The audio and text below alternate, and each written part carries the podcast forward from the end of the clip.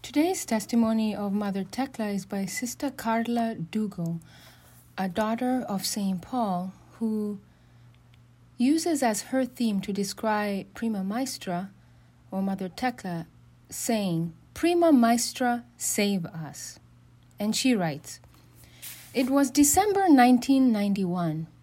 Even though many years have gone by since then, something happened on that occasion that struck me so deeply it has always remained in my heart. I was in Kisangani, Congo, and the city was under siege. It had been invaded several days earlier by a horde of soldiers dressed for war. Chaos, looting, fear, and death reigned everywhere. All the people had retreated to their homes and locked their doors. The city was like a ghost town. Our Daughters of St. Paul compound was located on the edge of the main street, and like everyone else, we were barricaded behind closed doors, two of us in the book center and one, myself, in the house. Nobody had the courage to leave their homes or even look out a window to see what was going on in the streets. The repeated crack of gunfire filled the air, and the whole population trembled with fear. The soldiers were going from door to door, forcibly demanding, especially religious communities and parishes, to hand over their means of transportation. At a certain point, the gunfire ceased, and silence pervaded the city, but no one ventured out. The only people in circulation were the soldiers. Finally, one of the sisters in the book center mustered enough courage to creep to the front gate of our compound and open it a crack to assess the situation.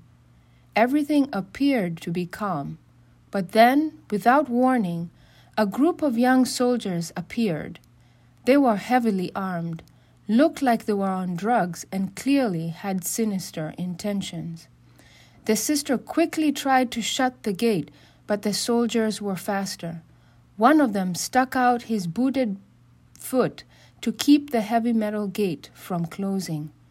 So there she was, face to face with armed soldiers with bloodshot eyes and ugly looks on their face faces.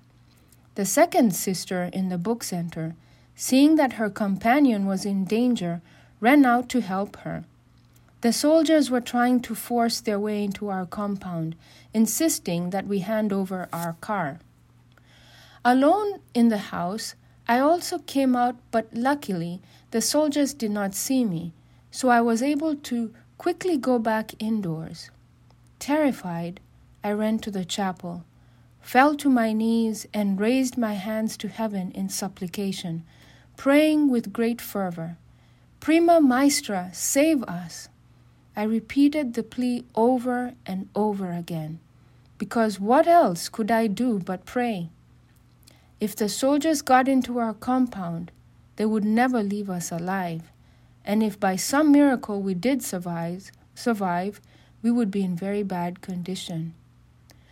The two sisters at the gate told me later that a certain point, at a certain point, the eyes of the soldiers cleared and they left without a word. The sisters ran straight to the chapel, and the three of us hugged each other tears of joy streaming down our faces because a life threatening situation had been averted. Thank you, Prima Maestra, for your presence among us, among us on that occasion. Thank you for saving us. Only God knows how many times in the days that followed you remained discreetly alongside us, continuing to protect your daughters of the Congo and she writes this poem Prima Maestra Thecla, I never knew you, but I heard many sisters speak about you. I never knew you, but I read a lot about you. I never knew you, but I saw and felt the penetrating gaze of your beautiful eyes. I never knew you, but I heard about your prayer life, your humility, and your faith. I never knew you, but I will tell the new generations of Paulines about you. Saintly Prima Maestra Thecla, intercede for us.